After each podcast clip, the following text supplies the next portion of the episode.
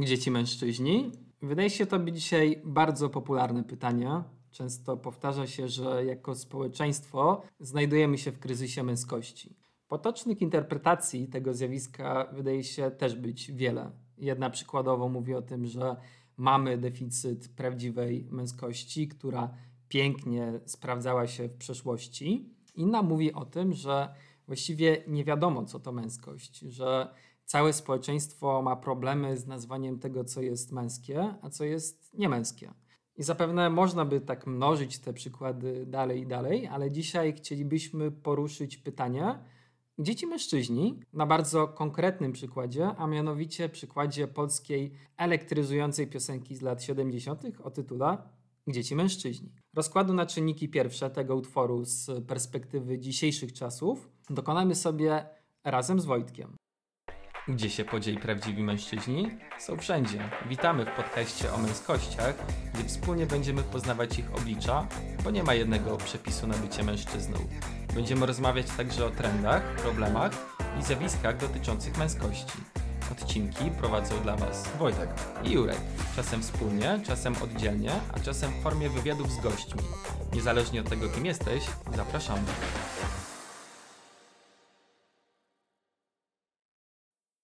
Zanim faktycznie będziemy przechodzić przez słowa piosenki, musimy nakreślić tutaj pewien bardzo ważny kontekst. Słowa do Dzieci Mężczyźni napisał wybitny satyryk Jan Pietrzak. To jest e, postać absolutnie nieanonimowa w polskiej kulturze. To, że jest on satyrykiem, miało ogromne znaczenie dla tej piosenki. Musimy pamiętać, że była ona pisana w czasach PRL-u, kiedy prężnie działała cenzura, która wyłapywała wszystkie teksty nie pomyśli władzy.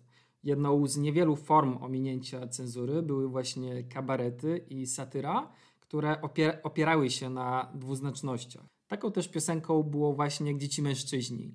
Na pierwszy rzut oka mówi ona o relacjach damsko-męskich i krytykuje ich za to, jakimi są partnerami. Jednak intencją autora był wydźwięk społeczny. Owszem, była to krytyka, ale dotyczyła ona biernej postawy społeczeństwa wobec autorytarnej władzy. To była krytyka konformizmu, bierności i cichej zgody na perelowski zamordyzm. Męskość była użyta jako pewnego rodzaju figura retoryczna. Męskość miała być tutaj symbolem oporu, woli walki i braku przyzwolenia na kiszenie społeczeństwa. I faktycznie miała ona motywować facetów do walki o ideały, ale już niekoniecznie do bycia innego rodzaju partnerami. Los, który bywa przewrotny, potoczył się tak, że Dzieci Mężczyźni stało się hitem wraz z wykonaniem Danu Tyryn, która wykonała piosenkę w sposób elektryzujący, pełen pasji i ogólnie wykon jest 10 na 10. Nie wiem, Wojtek, jak ty tego sobie słuchałeś, to nie wiem, jak tobie się to podobało, ale faktycznie są moim zdaniem te ciarki na plecach. Oj, są. Natomiast jak przyznał sam Pietrzak, nieco minęło się to z jego intencjami. Swego czasu powiedział, że i tutaj cytujemy, Danka zrobiła z tego co innego. Cały ten pomysł społeczny, żeby przykopać tym durnym, leniwym chłopom, zamieniła w piosenkę damsko-męską. Cała moja idea poszła na zmarnowanie. Nie narzekam oczywiście, mówię tylko, jak kręta jest czasami droga piosenki do sukcesu. I koniec cytatu. Tak więc ewidentnie jest to piosenka, która jest przypisana do konkretnych czasów i miała ona swoje zadanie do wykonania w tych czasach. Natomiast dzieła kultury mają to do siebie, że no, one często po prostu żyją swoim życiem, niezależnie od intencji autorów. I tak też przeglądając komentarze do tej piosenki na YouTubie, zauważyliśmy, że jest ona uważana za ponadczasową. Pojawia się dużo słów, że jest bardzo aktualna, bo faktycznie z facetami jest coś nie tak i prawdziwego to ze świecą szukać. Dlatego też postanowiliśmy zrobić sobie takie ćwiczenie i wyobrazić sobie, co by było, gdyby ta piosenka została napisana dzisiaj i faktycznie zostałaby uznana za ponadczasową w odniesieniu do męskości jej ról w Polsce w drugiej dekadzie XXI wieku. I y, Wojtku, przejdźmy w takim razie do mięska. Zaczynamy sekcję y, piosenki. Piosenka zaczyna się dwoma wersami. Dzieci mężczyźni, prawdziwi tacy, mm, orły, sokoły, herosy. I tutaj to, co takiego pierwszego mi przychodzi na myśl, no to to, że orły, sokoły i herosy to są takie dosyć, można powiedzieć, rzadko spotykane istoty w przyrodzie, że jest to szczególnie te herosy, że to jest taki termin zarezerwowany dla kogoś unikalnego, wybitnego, wyróżniającego się, że tak sobie pomyślałem, że gdyby każdy mężczyzna miał być herosem, no to właściwie herosów y, nie byłoby w ogóle, bo kim byłby Superman y, w społeczeństwie samych Supermanów? Hmm. I tutaj też jest taki wątek, że bycie herosem musi mieć też swoje um, koszty. Tutaj określimy to jako koszty alternatywne, no bo heros to do zasady coś musi e, poświęcić. Tak, no i pytanie, czy każdy jest gotowy na takie e, poświęcenia i pytanie, czy powinniśmy jako społeczeństwo od każdego wymagać takiej heroicznej postawy. Można sobie powiedzieć, że społeczeństwo jest e, szczególnie w dzisiejszych czasach pewnego rodzaju organizmem, że muszą być ci i herosi, i nieherosi, żeby mogło się to e, kręcić dalej. Dokładnie. Idźmy dalej. Porozmawiajmy o tym, gdzie ci mężczyźni no miarę e, naszych czasów. Dokładnie, to jest e, trzeci werset. Gdzie ci mężczyźni na e, miarę czasów. Właściwie to można powiedzieć, że oni są wszędzie, bo tutaj trochę wszystko zależy od pytania, o czym są obecne czasy. Model, w jakim podąża Polska, można powiedzieć, od transformacji gospodarczej, to jest y, właśnie rozwój gospodarczy, to jest też y, pielęgnowanie demokracji, wolności obywatelskich i równych szans dla obywateli. Tak więc można powiedzieć, że mężczyzna na miarę obecnych czasów to ktoś, kto odnalazł swoje miejsce w społeczeństwie i pełni swoją rolę na tyle dobrze, na ile potrafi. Niezależnie od tego, czy jest to żołnierz, y, woźny, czy na przykład pracownik korporacji. W skali mikromężczyźni także zdają się coraz bardziej zdawać egzamin ducha czasów, ponieważ zgodnie z oczekiwaniami partnerek coraz lepiej odnajdują się w związkach e, partnerskich i przykładowo są o wiele bardziej obecni w wychowywaniu dzieci niż e, poprzednie pokolenia. Podoba mi się, jak nazwałeś to, o czym są nasze czasy. To myślę, że jest kwintesencja tego, o czym chcemy rozmawiać w tych podcastach, bo mm, tutaj poruszamy wątek czym jest rola społeczna mężczyzny. I jak tutaj mówisz, że zgodnie z oczekiwaniami partnerek, znaczy, że po pierwsze partnerki na szczęście mają dużo więcej do powiedzenia w tej kwestii, a po drugie mówimy o jakichś oczekiwaniach, czyli o jakimś subiektywnym punkcie widzenia i w ogóle chyba rozmawiamy o odnajdywaniu się w tej roli mężczyzn, roli mężczyzn w naszych czasach. Idźmy dalej. Gdzie te chłopy? Gdzie? Tak. Następny werset. Gdzie te chłopy? Yeah. Yeah. Właściwie na polu. Y, oni pięknie napędzają polską gospodarkę, pięknie napędzają eksport. Polska jest bardzo ważnym elementem y, tego sektora rolniczego w Unii Europejskiej, więc można powiedzieć, że chłopy robią naprawdę wybitną robotę. Uwielbiam to stwierdzenie chłopy. I to też jest w takim um, konwenansie, tak się mówi, ej chłopie, czyli facecie, czyli taki, taki egalitarny zwrot. Tak, to, tak, dokładnie. Ale on chyba tutaj jest użyty jako jakiś taki pejoratywny. Nie wiem, czy też tak to rozumiesz. Albo właśnie chłopy jako taki, e, wiesz, trochę człowiek z żelaza wajdowski, taki, który jest niezłomny, który e, jest zdeterminowany do tego, żeby osiągnąć e, swój cel za, mhm. za wszelką cenę. Tam później jest coś o stalowych oczach, czyli to jest ten z takim wejrzeniem, taki stereotypowy człowiek z marmuru. Tak, tak taki, jest. On ma zawsze rację i wie jest dokąd zdąża, czyli taki idealny facet na dzisiejsze czasy. Tak jest, czy to marmur, czy to żelazo, e, jakikolwiek metal myślę pasuje do tej narracji. I teraz dalej, dookoła jeden z drugim, jak nie nerwus, to histeryk. Tutaj jest mięso, tutaj lubimy te tematy. I nervous histeryk są przepiękne określenia. No właśnie, gdybyś tak miał to przetłumaczyć na język psychologiczny, to kim dzisiaj jest nervus i kim dzisiaj jest histeryk? nervus histeryk to mm, są bardzo stare określenia na pewne rodzaje zaburzeń e, psychicznych. Myślę sobie o zaburzeniach lękowych jednak. E, przy, przynajmniej histeryk to taka osoba, która bardzo dużo się będzie przejmowała i będzie tak tak te swoje objawy przeżywać. To, jest takie pejoratywne określenie na osobę, która e, ma duży poziom lęku, a nerwus to chyba jednak ten agresor by, byłby z tych takich opowieści o takich mężczyznach, którzy dużo piją, a potem się wyżywają w jakiś sposób.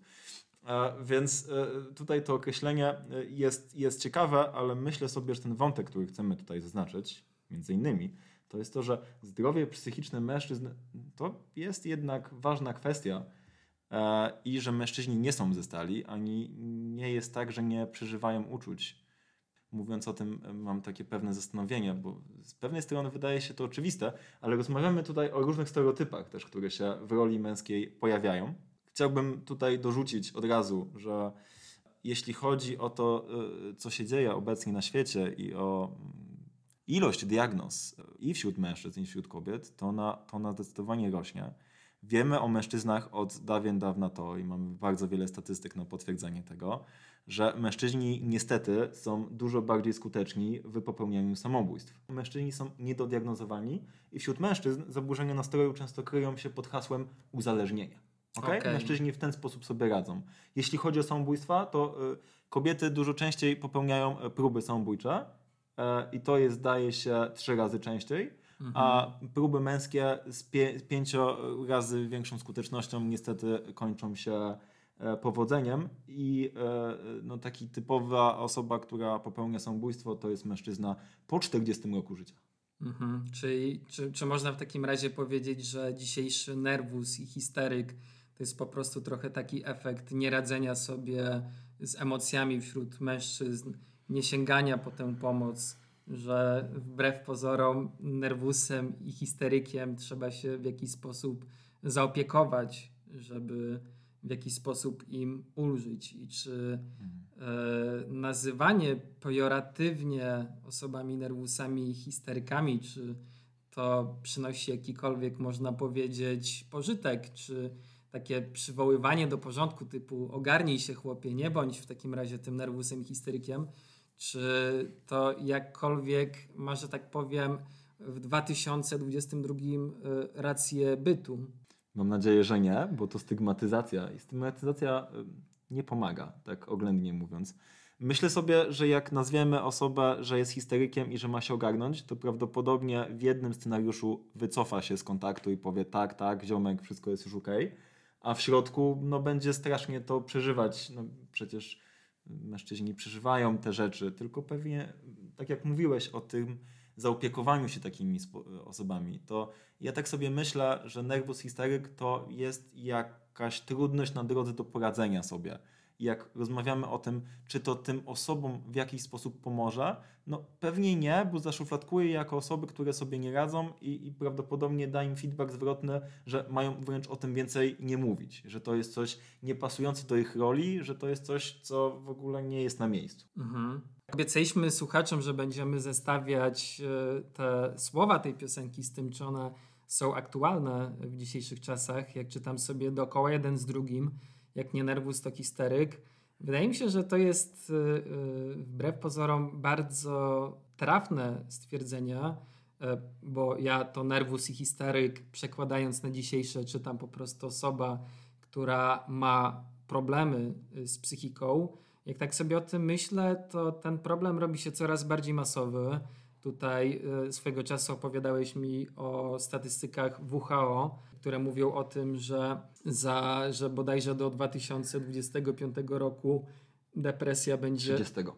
Do, do 2030 depresja będzie drugim największym e, problemem w ogóle pod kątem zdrowia na świecie. Mhm. Czy mógłbyś jakoś rozwinąć ten wątek? Dlaczego tak się dzieje i dlaczego w ten worek, tak, yy, dlaczego do tego worka też możemy wrzucić mężczyzn?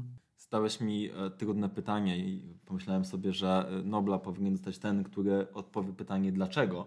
Myślę, że możemy mówić o różnych korelatach, o różnych jakichś zależnościach, które tak pokazują. Jeśli chodzi o problem depresji, to tak jak to jest rozumiane w głównym nurcie e, nauk o zdrowiu czy, czy nauk społecznych, to chodzi o straty związane z leczeniem osób w depresji. Osoba w depresji nie funkcjonuje produktywnie w naszym kapitalistycznym świecie, więc to, co się mierzy tym, tym współczynnikiem, o którym tam rozmawiamy według WHO, to jest to, jakie duże straty w społeczeństwie będzie ta choroba powodowała. I to chodzi o to, że coraz więcej osób ma zdiagnozowaną klinicznie depresję. Mhm.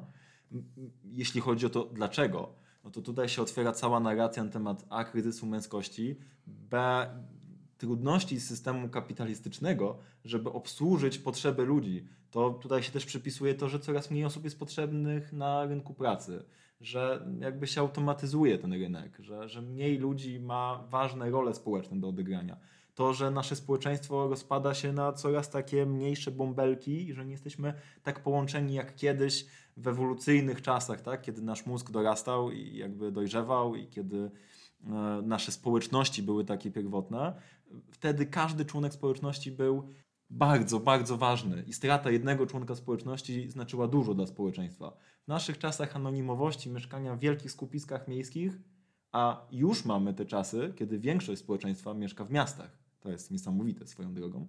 E, no nie ma tych połączeń społecznych. Najważniejsza rzecz, którą tutaj ja, ja bym wskazywał, to utrata głębi relacji międzyludzkich. Jednym z wątków, który gdzieś tam e, o, o, niego zahaczyłeś, e, to jest to, że z jednej strony faktycznie coraz bardziej praca się automatyzuje, coraz więcej osób czuje tę presję, że mogą już nikomu nie być potrzebna Natomiast z drugiej strony są bardzo takie też, można powiedzieć, ponure statystyki OECD, które mówią o tym, że Polska jest siódmym najbardziej zapracowanym narodem na świecie, więc tutaj można sobie wyobrazić to takie imadło e, tej takiej presji, że faktycznie gdzieś tam to, że my jako społeczeństwo, czy to ze strony damskiej, czy męskiej, faktycznie gdzieś tam można powiedzieć, że to bycie nerwusami, histerkami dzisiaj w 2022 myślę, że jest to taka y, bardzo po prostu powszechna cecha, więc można powiedzieć, że akurat ten werset jest bardzo taki aktualny co mhm. do dzisiejszych czasów. Mhm. mam poczucie, że bardzo y, popłynęliśmy y, przy, tej, przy, przy tym wersie. Natomiast, Świetnie, natomiast będziemy płynąć dalej. Dokładnie i obiecujemy, że dużo tych wątków, które tutaj tak bardzo swobodnie padają w tej rozmowie, będą dedykowane odcinki na ten temat, więc nie zostawimy Was tylko z takimi półsłówkami, tylko będziemy to jeszcze mocniej rozwijać. Kolejny werset. Ja właściwie chciałbym jeszcze coś dodać, zanim przejdziemy do kolejnego wersetu.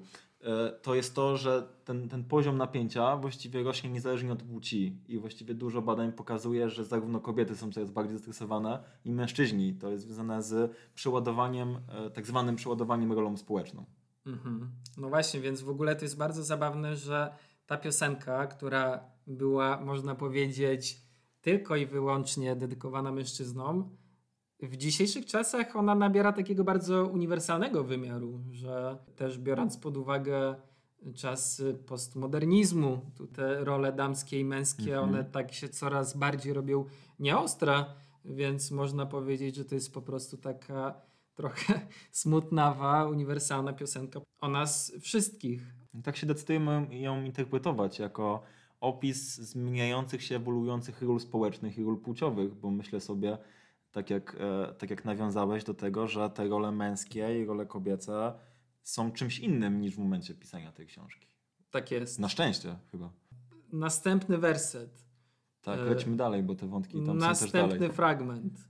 Drobny cwaniak, skrzętna mrówa, niepoważne to nieszczera. Jeśli chodzi o drobnego cwaniaka, tutaj chyba trudno wybronić tę figurę. Drobny cwaniak, gonna be drobny cwaniak forever, więc tutaj chyba będziemy, to, to, to obejdźmy sobie. Natomiast ta skrzętna mrówa zwraca uwagę. E, to jest zabawne, że jak to sobie zestawimy ze światem PRL-u, to faktycznie e, jeśli chodzi o, nie wiem, jakąś taką nadgorliwość e, w zakładach pracy, ona chyba była dosyć zbędna, bo myślę, że wszyscy wiemy, jak te zakłady pracy działały. Natomiast dzisiaj to wydaje się być taka pozytywna figura bycie pracowitym, że to jest taka strategia, która po prostu pozwala nam się odnaleźć w tym społeczeństwie kapitalistycznym. że dzięki temu, że jesteśmy pracowici, możemy zbudować sukces. Oczywiście, no wiadomo, tam są jakieś rzeczy, które trochę pomagają w tym sukcesie, typu bogata rodzina, układy i tak dalej. Natomiast gdzieś tam statystycznie zapewne, jeżeli się dużo uczysz, e, ładniej śpiewasz, wstajesz o 6 rano, no to jest ci, jest ci po prostu łatwiej. Zapomniałeś dodać, że w tym memie jeszcze jest, że dziedziczysz tam między wstawaniem o 6 rano i czytaniem książki 2 miliony. Tak, okay. no właśnie, tak, tak. E, więc, więc tutaj mimo wszystko e, ciężka praca powiedziałbym, że dzisiaj jest taką bardzo dobrą figurą, że to jest e, mhm. coś, co dodaje ci splendoru, że w ogóle w tej gospodarce takiej e, liberalnej praca po prostu jest taką wartością, która stanowi o wartości e, człowieka. Hmm. Z pewnością jest coś w tym, że e, praca, tak sobie myślę, to jest coś, co nas w jakiś sposób określa i czasem sobie myślę o tym, szczególnie jak rozmawiam z pacjentami na temat sensu życia, to ciekawe, to pojawia się ten wątek, no tak, no praca. Okej, okay, praca jest czymś, co jest wartością, kiedy lubisz swoją pracę. My jako ludzie zostaliśmy w jakiś sposób uwarunkowani, myślę dalej jesteśmy uwarunkowani do aktywności, do, do działania, bo tak, w tej naszej dziurze ewolucyjnej, do której będę powracał niezliczoną ilość razy, 40 tysięcy lat temu na tej sawannie, to my, żeby przetrwać, to musieliśmy biegać tą i z powrotem, być aktywni, być w ruchu. Tak? I nasz układ nagrody, czyli tam wiecie, gdzie ten neuroprzekaźnik dopamina sobie hula, no to on przecież się cieszy, jak coś skończymy. I teraz chcę powiedzieć o innej perspektywie, bo to takie nastawienia ciężką pracą i tak dalej, jest doskonałe do momentu, kiedy wiesz i umiesz pozwolić sobie na zatrzymanie się. Bo ten wątek skrzętnej mrówy i, i tej, tej całej mm, kapitalistycznej nagonki do dalszej pracy prowadzi do różnych zaburzeń, takich jak wypalenie zawodowe, które, co ciekawe, miało się znaleźć w najnowszym ICD-11. ICD-11 to jest taki um, dokument, który pozwala nam diagnozować choroby tutaj w Europie, wydawany przez WHO ale nie ma go. Wycofano go w ostatniej chwili przed publikacją. Dlaczego? Nie wiem, jest strasznie duża dyskusja. Już się na to wszyscy przygotowywaliśmy, już były szkolenia, już były rozmowy na ten temat. Nie wiem, chętnie się dowiem więcej, jak już pełna publikacja zostanie wydana.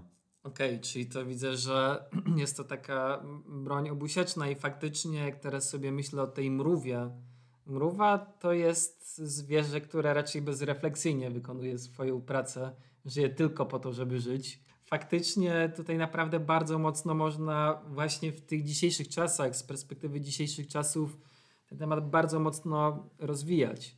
Czy ty masz jeszcze tutaj coś do, do powiedzenia? Taka ogólna uwaga tutaj mi przyszła do głowy, jak myślałem o tym fragmencie, że tutaj odbijając od tych wersetów możemy wejść w moją znienawidzoną grę, czyli takale. Można coś powiedzieć i zawsze można powiedzieć coś z drugiej perspektywy. I my tutaj rozmawiając o tym, rozkładając tą piosenkę na części, zaznaczamy różne aspekty nie chcemy się bawić w takale, czyli że no tak, ale to przecież coś innego, to może czemuś służyć.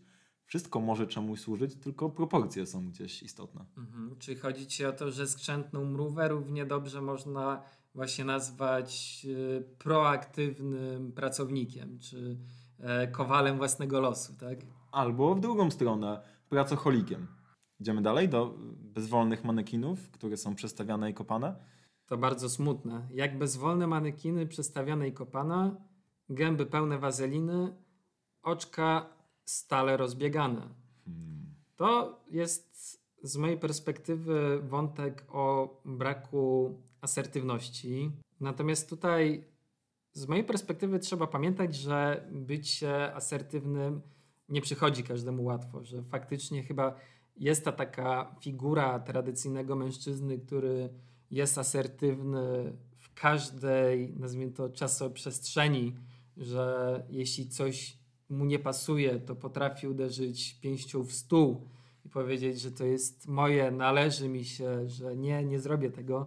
Natomiast gdzieś tam jesteśmy mimo wszystko wtłoczeni w społeczeństwo, gdzie te zasady są różne. Zapewne e, byłoby o wiele wyższe E, wyższy wskaźnik bezrobocia, gdybyśmy tak wszyscy byli skrajnie asertywni. Dlatego dla, dla mnie ta, e, ten, ten fragment, gdybym go z dzisiejszej perspektywy miał jakoś oceniać, to jednak ta asertywność jest bardzo indywidualna i ona jest bardzo psychologiczna.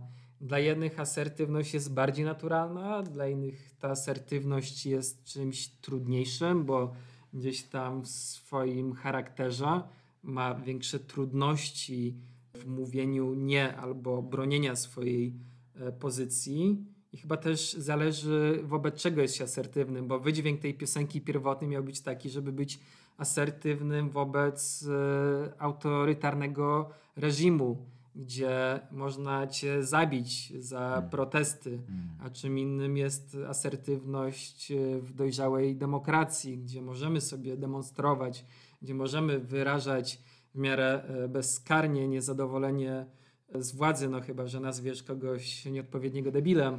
Ta sprawa sądowa jakoś tam rozmyła trochę ten hmm. temat tak zeszło się chyba po kościach. Tak, natomiast właśnie jak ty patrzysz na tę asertywność, czy asertywność to jest, czy asertywność równa się męskość? Rzuciłeś mi tutaj taką wędkę, hmm. że będę mówił i mówił, będziesz musiał mi zatrzymać, a w ogóle to jest osobny podcast. To o, ja to idę tym. sobie herbatę zrobić w takim razie. To, to, to daj znać, jak, jak będę mógł wrócić.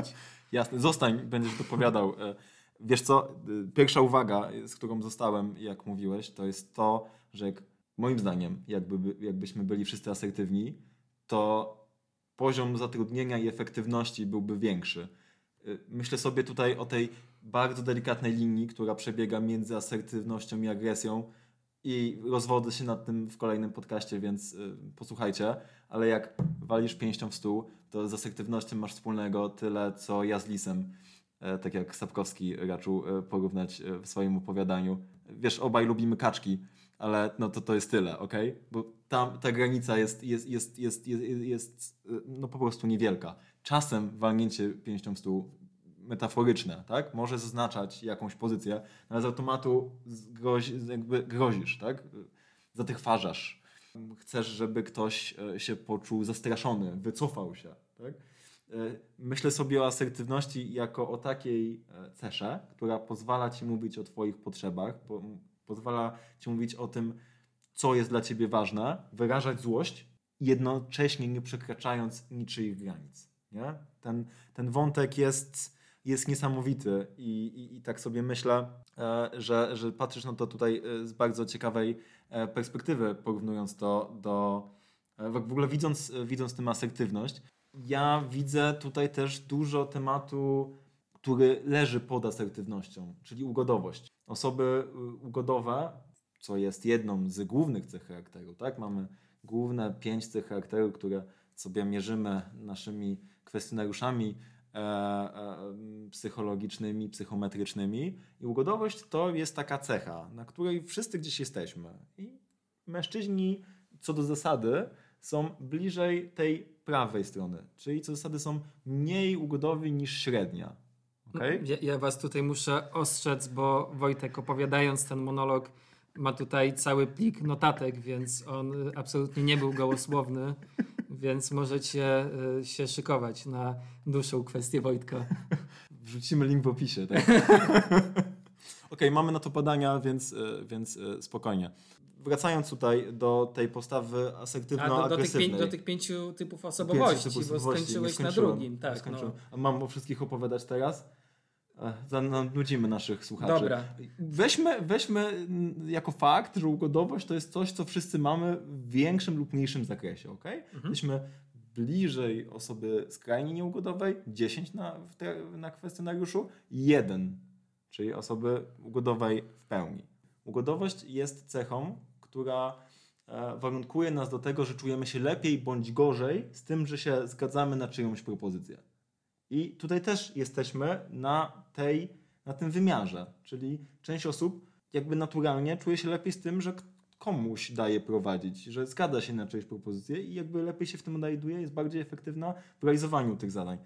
Nie wchodząc w te wielkie szczegóły, bo co to chcę zaznaczyć tutaj i to, co mnie tutaj tak mocno e, e uruchomiło, to mm, ta, ta stereotypowa męska postawa e, na linii agresywno-asertywnej. Tak? Tutaj e, jest taka e, moja osobista historia, która mi się przypomniała, jak się przygotowywałem e, do tego fragmentu. Kiedyś koleżanka mi powiedziała, a propos rozmowy, której nie pamiętam, że chyba zacząłem coś mówić, a ona, przecież mężczyzna nie musi się z niczego tłumaczyć. Totalnie nie wmurowało Jurek wtedy. Totalnie. Ja nie wiedziałem, jak jej o tym odpowiedzieć. I, i jakby zapytałem mnie, ale co masz na myśli? No bo mężczyzna jest mężczyzną, więc nie musi się tłumaczyć. Wtedy w mojej głowie zaczęły się dziać straszne rzeczy. Wyryło mnie w ziemię. To tak jakby powiedzieć, że mężczyzna jest super człowiekiem i ma prawo być agresywny. Ma prawo decydować o tym, co się będzie działo, bo przecież... Bo ma siusiaka. Tak. To jest po prostu taki poziom absurdu. Rozmawiamy o tym, że granice są e, rozmyte. E, I znów kolejna historia, bo oglądałem e, bardzo dobry film e, niedawno. To jest Najgorszy Człowiek na świecie. E, I tam mamy kilka scen, które przedstawiają to, na czym asertywność moim zdaniem polega. E, polecam obserwowanie sobie tych mężczyzn, z którymi główna bohaterka wchodzi w relację. Oni potrafią powiedzieć w sytuacji konfliktu, bo wtedy jest najtrudniej. I tutaj też wątek e, taki, wiesz, o którym rozmawiamy sobie.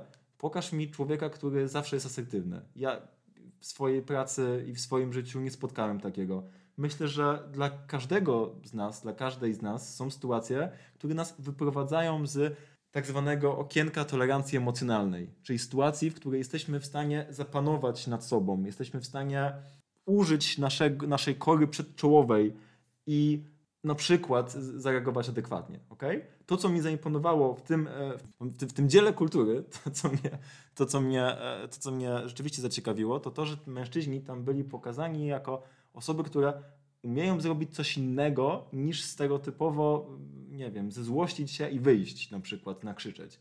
Tam mężczyźni potrafili w sytuacji konfliktu, naprawdę dużego napięcia, bliskiej relacji, nic tak nie uruchamia jak bliskie relacje e, z naszymi ukochanymi, e, e, jakkolwiek, tak? Przyjaciółmi, znajomymi, rodziną, innymi bliskimi osobami, potrafiły się zatrzymać, powiedzieć o swoich potrzebach i czekać nie reagować w inny sposób. Napić się szklanki wody i kontynuować dialog, albo wyjść na przykład. Nie, nie, nie robiąc y, tej sceny o sobie, bo też sobie myślę, że to, co w tym stereotypie mężczyzny czasem mamy, to że mężczyzna, jak już dorwie się do głosu, to musi coś powiedzieć i że jego ma stanąć tam na końcu, tak? Że wtedy jest e, stanowczy o tym mhm. stalowym, e, stalowym spojrzeniu, tak? Tak, że, że, że takie są po prostu oczekiwania wobec tej figury męskości, że y, jak asertywność to na 100%.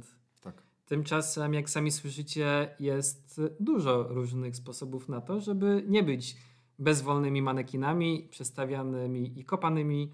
I jest też dużo sposobów na to, żeby uniknąć gęby pełnej wazeliny i oczek stale rozbieganych. Bez godności, bez honoru, zakłamane swoje racje. Wykrzykuje taki w domu śmiesznym szeptem po kolacji śmiesznym szeptem po kolacji, śmiesznym szeptem po kolacji. Mi się to kojarzy z kilkoma rzeczami. Po pierwsze, taką awersją do konfrontacji, że jako społeczeństwo jesteśmy uczeni jej unikania, przez co faktycznie dużo tych emocji sobie zamykamy.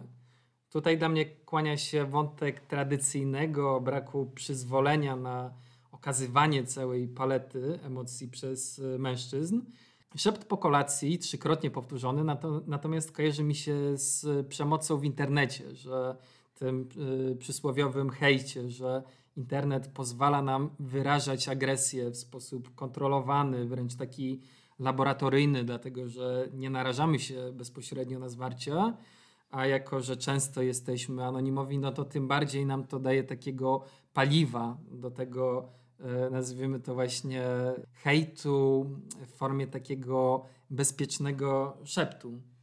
Albo wręcz przeciwnie, z nieumiejętnością do adekwatnego wyrażenia tej emocji. Bo jak mówisz o tym, że ktoś e, ma trudności z wejściem w konfrontację i, i, i się jej boi, a potem wyraża ten hejt e, w internecie, to znaczy, że zbierał w tym pojemniku, zbierał, zbierał i nagle w internecie, gdzie czuje się z jakiegoś powodu bezpieczniej wyraża e, to trudne coś. Tak to czasem jest, a właściwie najczęściej tak to jest, że jak w sobie kisimy silnie jakąś emocję, tutaj złość jest świetnym przykładem, tak ona potem wyjdzie z tego pudełka, to wiecie, jak z takiego miejsca, w którym ją trzymamy, tam ciśnienie zaczyna rosnąć i potem się wylewają takie pomyje. Taki... Wyobraźcie sobie taką starą szafę zamkniętą na lata i nagle otwieramy, puu, leci ten cały taki zapach. To mi się kojarzy właśnie ten hejt z internetu z czymś takim. Z tłumioną złością, czasem przez lata. I jak sobie myślę o tym e, wersie e, i, i, i rozważam, co to znaczy dla prawdziwej męskości, czy w ogóle dla męskości, to wydaje się, że ten aspekt e, tutaj tego cytatu mówi o tym, że męskość to jest taka właśnie głośna, że to jest taki człowiek, który musi się wyszumieć, musi mieć ostatnie zdanie, że patrzymy na niego przez e, przymrużone oko i dajemy na to przyzwolenie, no bo swoją drogą złość to jest jedyna emocja, którą mężczyźni w takim, em, takiej narracji mogą swobodnie em, okazywać.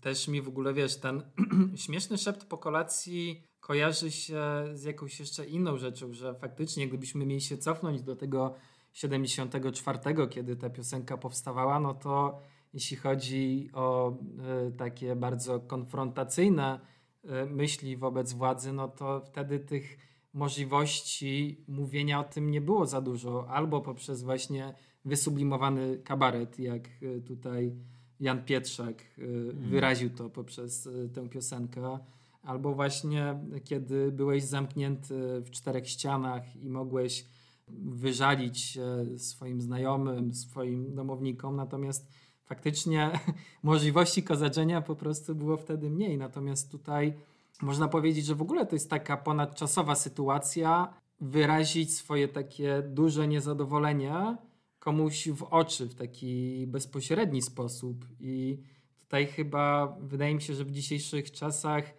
najtrudniej jest osiągnąć ten taki złoty środek, żeby umieć wyrazić to niezadowolenie, ale też w taki sposób e, niedestrukcyjny dla wszystkich. Tak jak ty powiedziałeś o tym, że mężczyzna e, kulturowo ma przyzwolenie na ten taki huk. Tylko pytanie, czy ten huk właśnie chyba dzisiaj po prostu w wielu przypadkach niekoniecznie dąży do jakiegoś takiego, nazwijmy to, konstruktywnego rozwiązania chyba też nigdy nie dążył. On chyba miał być takim generalnie e, takim zwornikiem bezpieczeństwa, że mężczyzna kumuluje i potem wykrzyczy, sorry, muszę to powiedzieć, popije i wtedy wypowie swoje rzeczy i z powrotem wraca albo do roli potulnego baranka, albo zupełnie odciętego, biernego gościa, który gdzieś krąży po orbicie rodziny, ale tak naprawdę nie istnieje jako osoba aktywnie uczestnicząca w niej i mająca coś konstruktywnego do zrobienia tylko jako osoba, która zabrania, nakazuje bądź zezwala, czyli ta osoba jakoś wysoko w hierarchii, ale jednocześnie destrukcyjna bardzo. Myślę sobie o tym, o tym szepcie jako czymś takim toksycznym, takim czymś, co służy do e, zwiększania tak zwanego ego, czyli pompowania samooceny. Tak? Ja tu jestem ważny i teraz wam powiem, jak jest, beze mnie nic tu się nie stanie bo ja zarabiam pieniądze. Lecimy tak stereotypowe role. Na, natomiast w ogóle, y, jeśli chodzi o tę kwestię, to faktycznie y, ten śmieszny szept też wydaje się być tutaj też taką, nazwijmy to, ponadczasową y, kwestią, ponadczasowym środkiem, dlatego że jeśli chcesz coś osiągnąć, to niezależnie od tego, jakie są czasy, szczególnie nie wiem, jeśli chcesz obronić jakąś bardzo ważną ideę, to warto powiedzieć to E, nazwijmy to pełnym głosem, niekoniecznie szeptem. Mm-hmm. Ja mm-hmm. pamiętam pewną audycję e, w TOK FM, gdzie gościem był e, filozof, który badał skuteczność różnych akcji w demokracjach, które miały zmienić rzeczywistość społeczną. I on powiedział, że największą skuteczność miały w tej naszej, nazwijmy to, XXI-wiecznej historii te akcje, które właśnie były wyartykułowane takim pełnym głosem, czasami y, też y, krzykiem, mm. bo jeśli, bo my sobie teraz powiedzieliśmy o tej skali mikro, natomiast jak jest skala makro, jak myślimy sobie, nie wiem, choćby na naszym polskim podwórku o tych y, o czarnych protestach mm -hmm. czy mhm. innego rodzaju takich inicjatywach, one mają taki wspólny mianownik, że jeżeli władza ma przed czymś się ugiąć, no to przed tym, że właśnie widzi gdzieś tam taką konstruktywną agresję społeczeństwa. Więc tak jak Jan Pietrzak namawiał mężczyzn i myślę nie tylko mężczyzn w PRL-u do tego, żeby też odważnie sprzeciwiali się temu systemowi, no to myślę, że to też trochę może być taka nauka y, dla nas w dzisiejszych czasach, że jak są y, idee, o które chcemy bardzo mocno walczyć, to używajmy pełnego głosu, żebyśmy byli dobrze zrozumiani. Tutaj y, pełna zgoda. Myślę sobie, że to jest ważne podkreślanie tego, żeby mówić no jakby całą sobą, tak, żeby się nie wycofywać z tego, co chcesz powiedzieć. Że jak masz coś ważnego do powiedzenia czy zrobienia, to to zrób. I z drugiej strony, e, mój kolega lubi mawiać, że jak mówisz coś z pewnością siebie, chociażby to były największe bzdury, to jest duża szansa, że ludzie ci uwierzą. Dokładnie. Więc e, tutaj chyba możemy się zgodzić, niezależnie od tego, który jest rok, że śmieszny szept po kolacji nie służy niczemu dobremu. E, przechodząc do następnego fragmentu, gdzie ci mężczyźni, bojownicy spraw ogromnych, owładnięci ideami o znaczeniu wiekopomnym i wejrzeniu jak ze stali. Mój ulubiony fragment. Mój też, y, też mnie elektryzuje w tym y, głębszym znaczeniu. Ja uważam, że gdyby ta piosenka została napisana dzisiaj, gdyby dzisiaj była w naszych y, na YouTubach, Spotify'ach i tak dalej, to te słowa byłyby jednocześnie adekwatne i do kobiet, i do mężczyzn. Dlatego, że jak sobie pomyślimy o feminizmie czy tych czarnych protestach, które wcześniej przytoczyłem, to, to też pokazuje, że zmienianie świata i walka o ideały po prostu nie ma płci. I to trudno oczekiwać, żeby mężczyźni ten świat zmieniali, dlatego że po prostu mamy dzisiaj dużo świetnych przykładów tego, jak y, jednocześnie i kobiety, i mężczyźni ten świat zmieniają. Innym wątkiem też jest to, kim są dzisiaj bojownicy spraw ogromnych. Jakoś tak trudno w tych y, y, czasach, nazwijmy to, y, dobrobytu i dążenia Europy do tego, żeby te problemy rozwiązywać pokojowo, tak trochę trudno zdefiniować, kim jest ten bojownik spraw ogromnych. I mi tutaj do głowy przychodzą ludzie, którzy przykładowo udzielają się w organizacjach pozarządowych, bo te organizacje pozarządowe w swoich statusach mają to do siebie, że one walczą właśnie o te duże idee. Czy to jest WOŚP, czy to jest Polska Akcja Humanitarna, nawet y, ratownicy Stopru, SOS Wioski Dziecięce, Amnesty International i tak dalej, i tak dalej.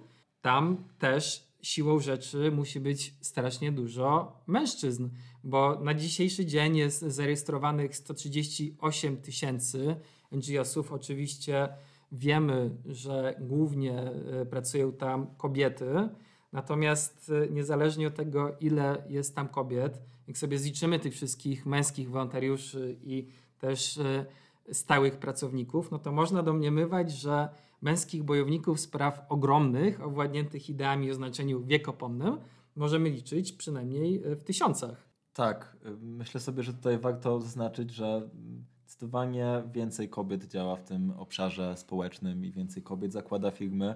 I myślę sobie też o tym, że to jest taki bardzo niejednoznaczny wątek.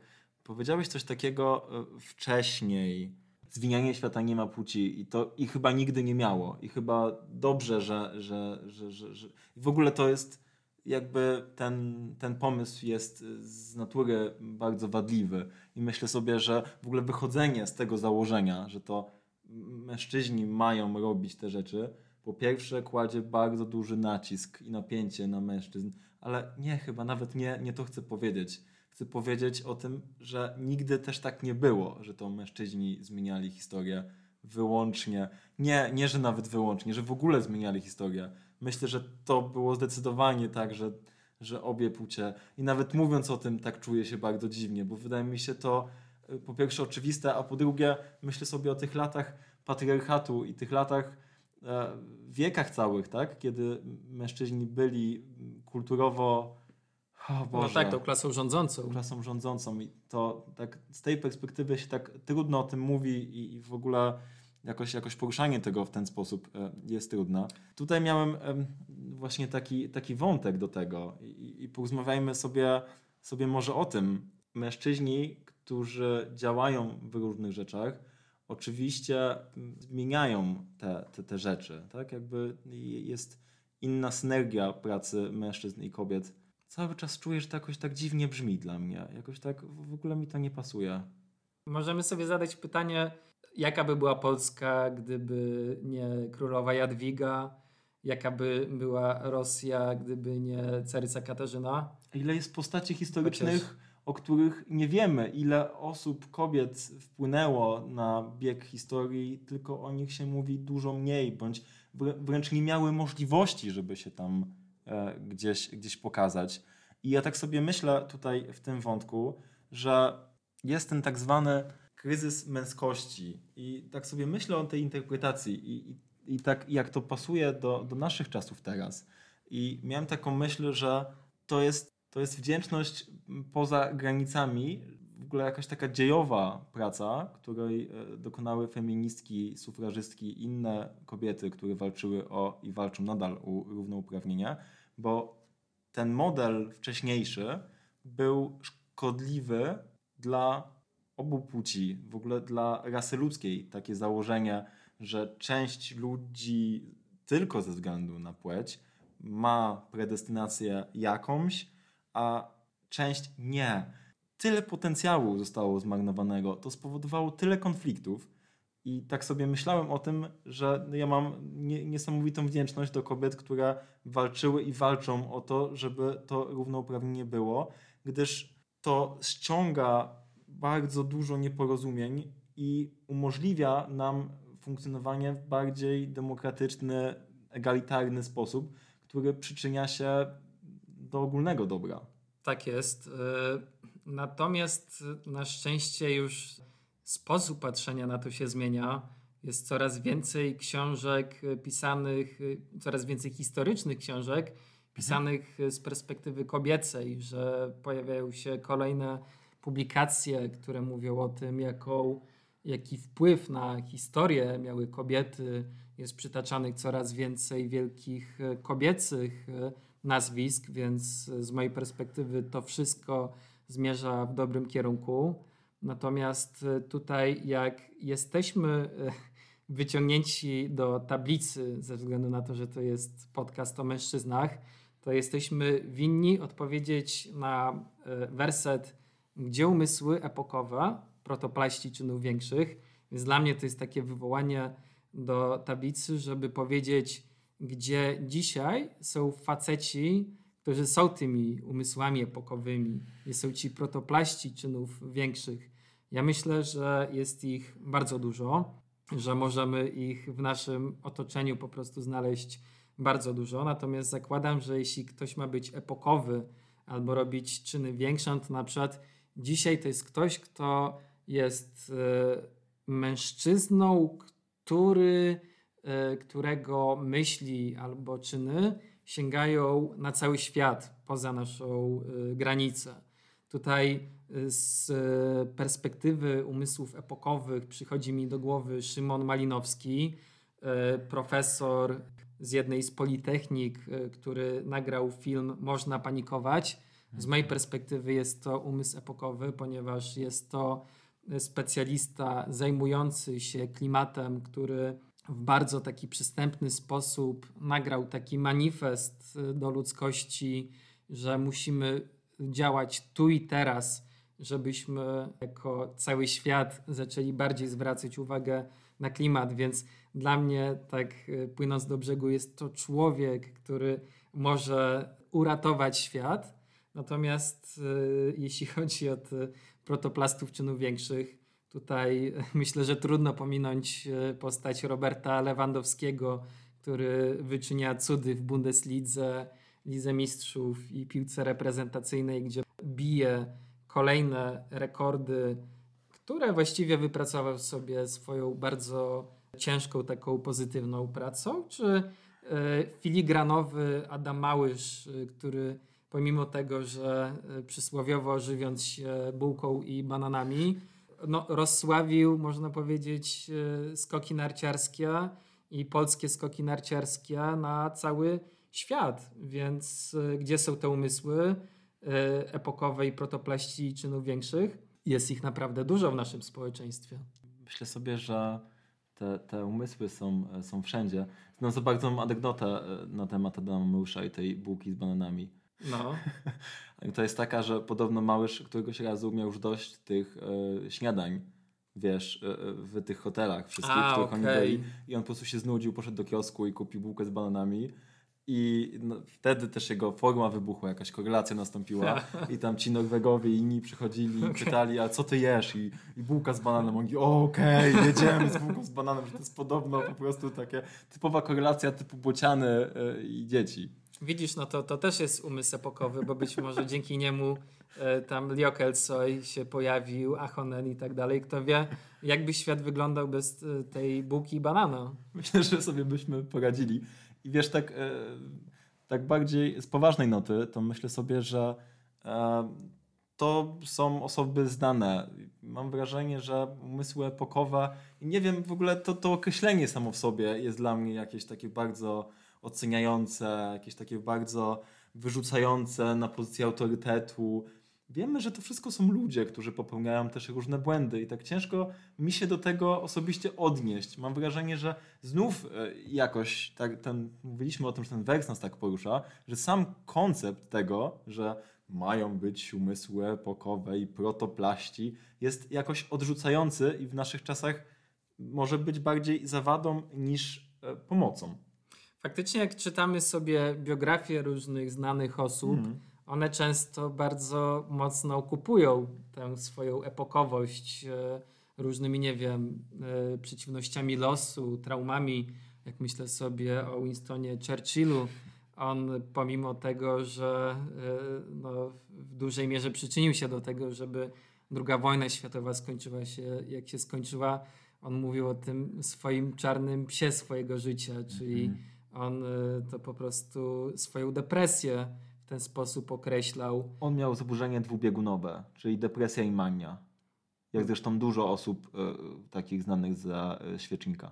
Dokładnie, więc też tych wielkich umysłów i wielkich ludzi rozumiem, że też postuluje, żeby szukać po prostu wśród Kowalskich, Nowaków i tych ludzi, którzy niekoniecznie są na świeczniku medialnym, bo faktycznie teraz są takie czasy, gdzie żeby być wybitnym, w dużej mierze, w sensie jest taka, taki znak równości trochę między byciem wybitnym a uwagą mediów. Jeżeli dostrzegą cię media, to znaczy, że jesteś wybitny, że świat wie, że jesteś wybitny.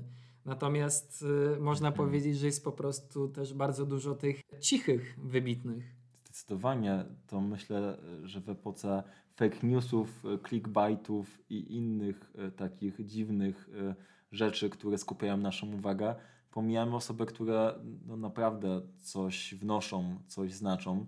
Mi jakoś cały czas wokół tego wersu krąży idea feminizmu, wiesz, nie mogę się od tego odczepić. I, w ogóle koncept męskości, kobiecości, jakoś bardzo pasuje mi tutaj sformułowanie, że to osoby są bardziej niż to, że to są te role przypisane płciowo i że to osoby są y, genialne i świetne, a, a niekoniecznie płeć jest genialna i świetna.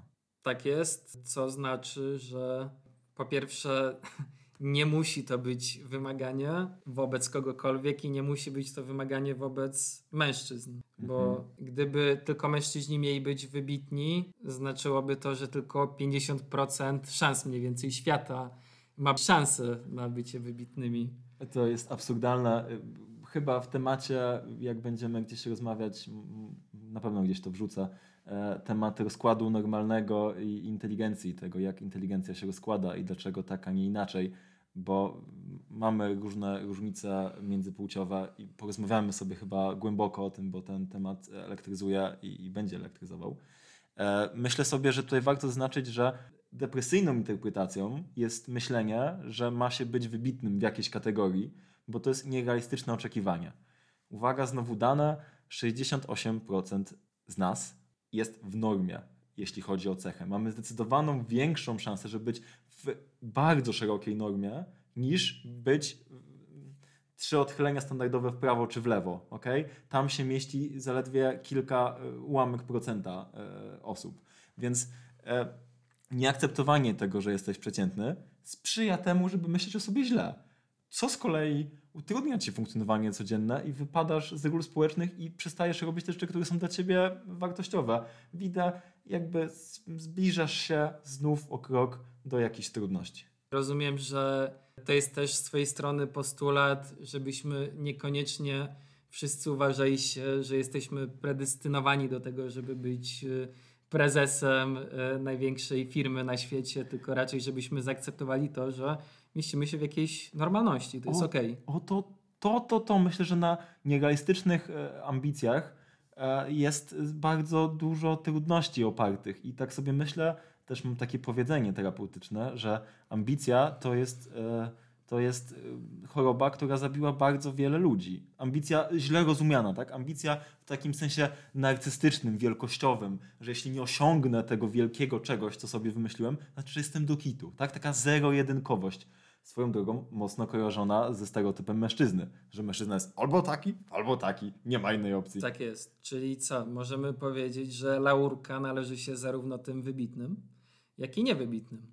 Tak. I to jest okej. Okay.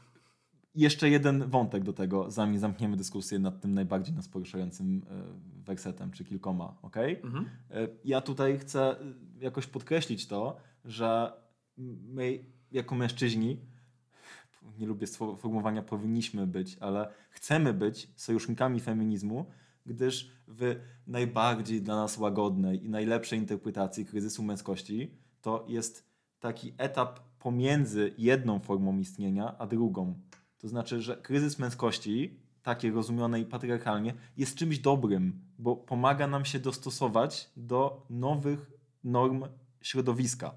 I że ten proces uwalniania się z tej patriarchalnej klatki się dzieje. On, on, on się nie zakończył, my się nie uwolniliśmy, broń Boże. Są rzeczy, które są bardzo nie. Okay. Są e, szklane sufity, inne ograniczenia, prawa kobiet na własnej działalności, do wynagrodzenia na czas urlopu macierzyńskiego. To jest jakiś absurd. W ogóle to, co o to chodzi z tym wątkiem, to, to jest jakoś dla mnie trudne do zrozumienia. Więc my, w naszym interesie leży bycie jakoś tak wspólnie działającym na rzecz prawdziwego równouprawnienia. Ja mam tylko Wojtek nadzieję, że zanim wstawimy ten odcinek, pewien Janusz z dwuczłonowym nazwiskiem już będzie miał usunięte konto na YouTubie i Spotify'u, żebyśmy nie byli jakoś bardzo prześladowani. To damy radę, asertywnie odpowiemy.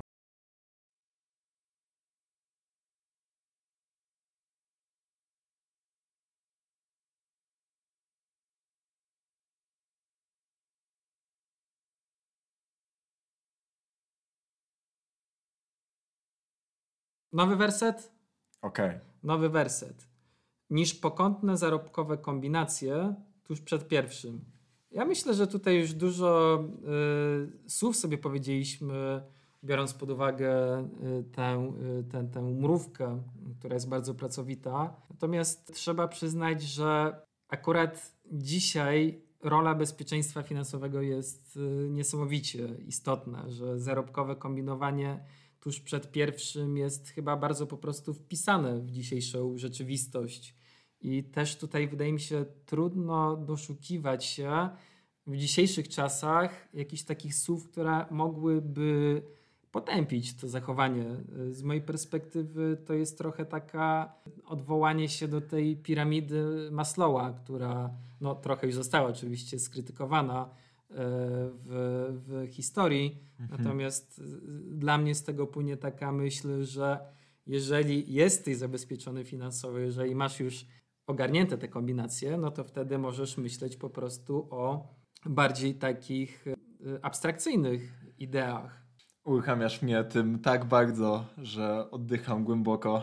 No to... Bo historia wielokrotnie pokazała, że ludzie, którzy nie mieli tych podstawowych potrzeb zapewnionych, realizują samorealizację bardzo wysoko. Wiesz, co też jest ciekawe?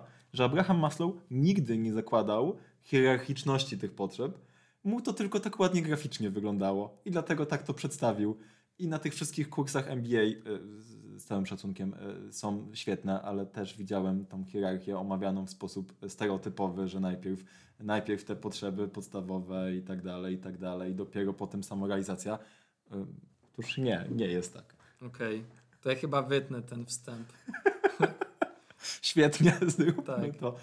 Dobra, to ja po prostu przystanę na tym, że to zabezpieczenie sobie y, sytuacji finansowej wydaje się być takim bardzo po prostu racjonalnym zachowaniem. No też premiowanym w czasach dzisiejszej gospodarki. I, I zawsze trzeba mieć co do gara włożyć. A, ale to też prowadzi do większej równości y, w związku, y, do mniejszego potencjału do naduży, nadużyć, do przemocy ekonomicznej to jest coś, co jest świetnego, bo też pogłębia relacje międzyludzkie.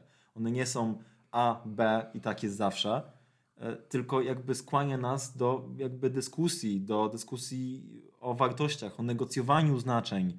Myślę sobie, że e, też to jest motor napędowy naszego podcastu, bo my tutaj chcemy rozmawiać o negocjowanych znaczeniach. My Wam nie mówimy, jak jest. My rozmawiając i opisując rzeczy z naszej perspektywy, chcemy szukać nowych modeli relacji, męskości właśnie. Nieprzekupni, prości, zacni, wielkoduszni i szlachetni. Gdzie Zeoni, gdzie tytany woli, czynu, intelektu i jeszcze raz woli, czynu, intelektu, woli, czynu, intelektu.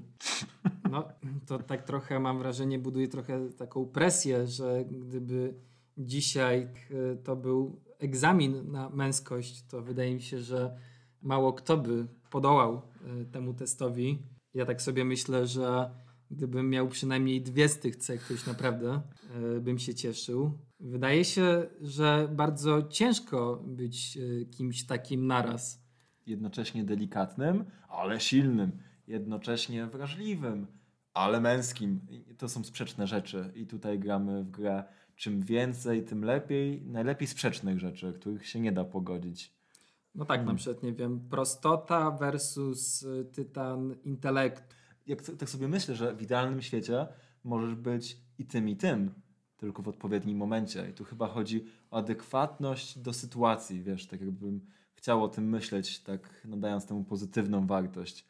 Tak, to prawda. Możesz być, y, załóżmy, w pracy menedżerem, który jest nieugięty, hmm. który wyciąga ze swojego zespołu 100% i jest faktycznie, można powiedzieć, w tym rozumieniu herosem, natomiast wraca do domu, e, potulnie dostosowuje się do roli e, mega wspierającego, empatycznego partnera, który e, bardzo jest blisko dzieci i wydaje się, że obie wersje są jak najbardziej fajne, jak mhm. najbardziej potrzebne, po prostu funkcjonalne i chyba to jakbyśmy sobie popatrzyli z dzisiejszego punktu widzenia na te cechy, to po prostu fajnie je przejawiać w różnych kontekstach, w różnych y, rzeczywistościach. Wiesz, dodałbym tutaj jeszcze takie rzeczy, że my jako osoby mamy na tyle skomplikowaną osobowość, że w jednej sytuacji podobnej zachowamy się tak, a w drugiej inaczej. Trochę zgodnie z rolą, trochę zgodnie z nastrojem, trochę zgodnie z jeszcze innymi zmiennymi. I myślę sobie, że w podobnych sytuacjach czasem zachowamy się jak tytany woli, a czasem zachowamy się jak ludzie prości i że to też się wmieści w opisie naszej osoby, że nie jesteśmy chodzącymi łatkami, chodzącymi o, ten jest prosty, ten jest y, tytanem intelektu. Myślę, że to są heurystyki, czyli takie skróty myślowe, na jakie chadza nasz mózg, żeby nam uprościć rozumienie rzeczywistości. Ona jest chyba trochę bardziej skomplikowana i my jesteśmy bardziej skomplikowani jako osoby, jednostki, ludzie. Tak, tak jest. Właściwie jak myślimy sobie o tych ludziach, którzy są na świeczniku albo byli na świeczniku historii, to właściwie jedna, wokół jednej z tych cech budowała się taka e, legenda danej osoby, że na przykład jak mamy świętego Franciszka z Asyżu, jak on y, był masterem prostoty. Mhm. Jeśli chodzi na przykład o e, bycie e, tytanem woli, tutaj też możemy zapewne sobie mówić. Einstein. Weźmy. Einstein, nie wiem, powiedzmy dzisiaj dosyć popularny Aleksiej Nawalny. Ach, tak, tak, że ktoś taki twardy. Ale to są skróty myślowe, w jakich chcemy rozumieć świat, żeby się nie pogubić, bo ten człowiek wielokrotnie zachował się zupełnie niezgodnie z tym stereotypem i założę się, że Franciszek też miał bardzo uczone dysputy. Dokładnie, więc faktycznie ze świecą szukać osoby, która łączy te wszystkie cechy, myślę, niezależnie od e, płci. E, idąc dalej, gdzie są prawdziwi mężczyźni tacy? Mm, orły, sokoły, bażanty. Ja myślę, że tak trochę zaczynając od końca. Orły są prawdziwe, sokoły są prawdziwe, bażanty są prawdziwe. Prawdziwi mężczyźni, myślę, w 100% to są osoby po prostu płci męskiej. To są osoby, które uważa, uważają się za mężczyzn. O właśnie, Więc- tutaj weźmy tą rolę, że to można też tą rolę wybrać, że możesz stać się mężczyzną, jakby co, cokolwiek to dla ciebie też to pojęcie znaczy, bo myślę, że jak weźmiemy stu facetów i zapytamy o to, co, co to znaczy być męskim, co jest swoją drogą dobrym pomysłem, e, to, to byśmy się dowiedzieli różnych rzeczy i ta osoba może się w zupełnie inny sposób a, no, z tą rolą utożsamiać. I, i, I myślę sobie, że no, jakby płeć jako konstrukt społeczny może zostać w jakiś sposób przypisana i wybrana. Tak, więc y, jeśli chodzi o tę prawdziwość, to tutaj myślę, że możemy się zgodzić na to, że to jest taka bardzo pozytywna wiadomość, że 100% mężczyzn i tych, którzy się za mężczyzn uważają, to są mężczyźni prawdziwi. Jakby, tak jest. Tak, istnieją. Okay? Gdzie, gdzie ci mężczyźni? U, u, u. Na miarę czasów. Gdzie te franty? Yeah. Tutaj musimy wam powiedzieć, że mieliśmy duży problem ze słowem franty. Nie to pokolenie. Musieliśmy tak sięgnąć. y, Musiałem porozmawiać y, z tatą, który urodził się w 55 roku i gdzieś ma w sobie ten słowniczek archaiczny. Okazuje się, że franty to tacy spoko goście, którzy są co prawda cwaniaczkami, ale w takim pozytywnym sensie, że potrafią o siebie zawalczyć, Mm. że potrafią po prostu użyć różnych dróg do tego, żeby, e, e, żeby, żeby osiągnąć swój cel, że nawet jeśli jest to danie komuś w papę, to jest to pozytywne danie komuś w papę. Pozytywne danie komuś papę to jest dla mnie odjazd. Y, To jest pozytywny stereotyp. Okej, nie używamy tego słowa. Co to było dla odmiany? Gość? Koleś? To Tak. Typ? Nie, my o chłopach mówiliśmy. No wiem, no ale że Franc to taki typ, go, A, gość, taki, Taki gość. ziomal. Wiracha. Uu. A nie, wiracha to chyba taki trochę tam przesadnie już. Zostawmy Frantów w spokoju. Tak, zostawmy frantów w spokoju. Jeśli ktoś z Was jest frantem, pozdrawiamy serdecznie. My kochamy wszystkich frantów. Nie wiem, czy chcesz mówić to gdzie, gdzie, gdzie, nie ma, nie ma, nie ma. Tak, Tak. kochani, e, następny fragment, który ma bardzo wiele powtórzeń. Pada czterokrotnie słowo gdzie z wykrzyknikiem i znakiem zapytania. Mm. I wielokrotnie pada nie ma, nie ma, nie ma, nie ma. Numa, numa jej. Tak sobie myślę, że możemy tutaj odpowiedzieć są, są, są, tu i tam, i tam i siam. W Twoim kraju, miejscowości, sąsiedztwie, bloku, miejscu pracy, parafii, fundacji, na siłowni, na kursie tańca, przed komputerem, w górach, nad morzem, kniejach i dolinach, jakiekolwiek inne tutaj jeszcze poetyckie określenia e, pasują. Natomiast jak ciebie to uruchamia ten fragment? Uruchomił mnie w takim kierunku, y, aż sam się dziwię, ale zacząłem sobie myśleć, że są też ci drudzy, którzy mają trudności w dostosowaniu się. Pewnie interferuje tutaj moja praktyka terapeutyczna i wykształcenie, bo zaczynam sobie myśleć o grupach y, zagrożonych marginalizacją, czy osobach, które po prostu w jakiś sposób nie odnajdują się w rzeczywistości, mają trudności z dostosowaniem się. I mówienie, że nie ma, bądź że nie możesz być jakimś rodzajem mężczyzny, przywołuje mi na myśl to, że wtedy je, jeszcze bardziej blokujemy e, takiego franta, czy, czy typa, czy gościa. E, I jakby dając te większe oczekiwania, utrudniamy mu możliwość realizacji swojego potencjału, bo stawiamy tą marchewkę tak wysoko, że ten człowiek do niej próbuje doskoczyć i mu się nie udaje, widzę, jest depresyjny, bądź robi to, co jakby w perspektywie terapeutycznej daje gorszy wynik, czyli takie mm, sposoby radzenia e, sobie wybiera, e, które utrudniają mu odnalezienie siebie bądź mm, utrudniają mu kontakt z samym sobą. Myślę sobie tutaj o tym, że przy tej presji na bycie kimś masz właśnie więcej tych oczekiwań, tych myśli w głowie, jaki powinieneś być, jaki być nie powinieneś. I wtedy robi się napięcie, człowiek cały sztywnieje, zblokuje się, bo nie mówi o swoich trudnościach i zaczyna, popularnie mówiąc, uciekać, czyli radzić sobie w sposób ucieczkowy poprzez Piotruś panowanie, czyli bycie takim wiecznym Piotrusiem panie, panem, że tak o, świetnie, y, nic nie muszę, jest fajnie, to jest niekonstruktywne, bo do niczego to czasem nie, nie, nie, jakby nie, nie realizuje tych potrzeb, które ma, tak, bo się od nich odcina i mówi sobie, że są niepotrzebne bądź idzie w substancje psychoaktywne, które pomagają mu sobie poradzić z tym dysonansem, czyli tą różnicą między oczekiwaną wartością a tym, co się dzieje. Wpada w substancje, czy wręcz zachowania uzależniające, tak? w taki sposób, żeby poradzić sobie z tym napięciem, tylko że radząc sobie w ten sposób, bo to są wszystko mechanizmy radzenia sobie, unikanie, ucieczka jest ok, tylko w e, sensownych e, proporcjach, utrudnia sobie kontakt ze sobą po prostu. Słuchajcie, i tutaj właśnie macie przykład tego, jak bardzo mo dużo można wycisnąć e, z, ze słów gdzie, gdzie, gdzie, nie ma, nie ma, nie ma. Ja, to moja specjalność, okay. Tak jest. Bardzo, bardzo dobrze, że mamy na pokładzie zawodowego psychologa. Fajny stereotyp roli społecznej. Tak jest. Człowiek, tak który jest. z dwóch słów leci po prostu przez 10 minut. Dokładnie. I słuchajcie, tutaj zbliżamy się coraz bardziej do końca tej piosenki, gdzie już można powiedzieć, że mamy bardziej takie wokalne popisy e, Danuty Ryn, ponieważ kolejny fragment to Gdzie te chłopy powtórzone e, czterokrotnie. Tutaj myślę, że możemy przypomnieć znowu, że oni są na polu, gdzie pięknie napędzają polską gospodarkę i eksport. Aczkolwiek tutaj też myślę, że trzeba dodać, że jak myślimy sobie o wsi, to właściwie większość populacji ma już inne zawody niż rolnictwo, że też mężczyźni mieszkający na wsi udzielają się w różnych gałęziach e, gospodarki. Lecąc dalej do końca tej piosenki pojawiają się te określenia typu no nie ma, nie ma, nie ma, gdzie, gdzie, no gdzie, gdzie, no gdzie te chłopy.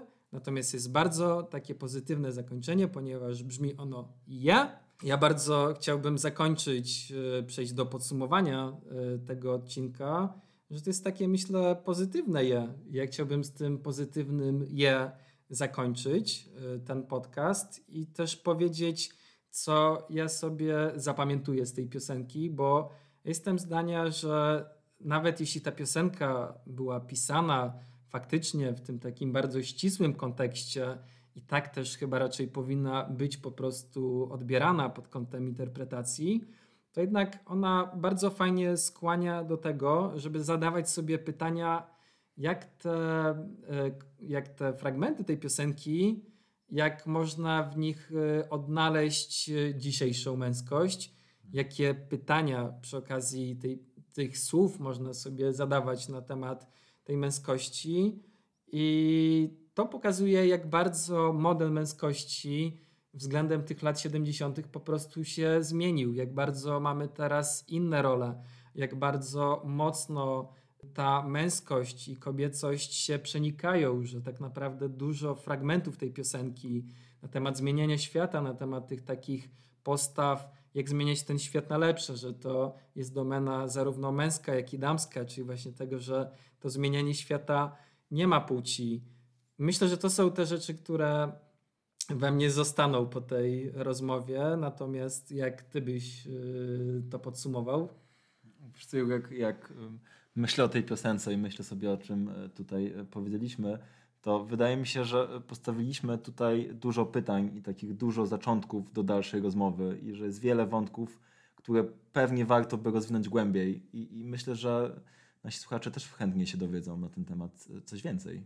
Tak, i ja tak sobie myślę, że y, tutaj składamy hołd zarówno Janowi Pietrzakowi, jak i Danu Cieryn mhm. za świetne słowa, za świetny wykon i co mogę powiedzieć? Chyba do następnego. Dzięki, do następnego.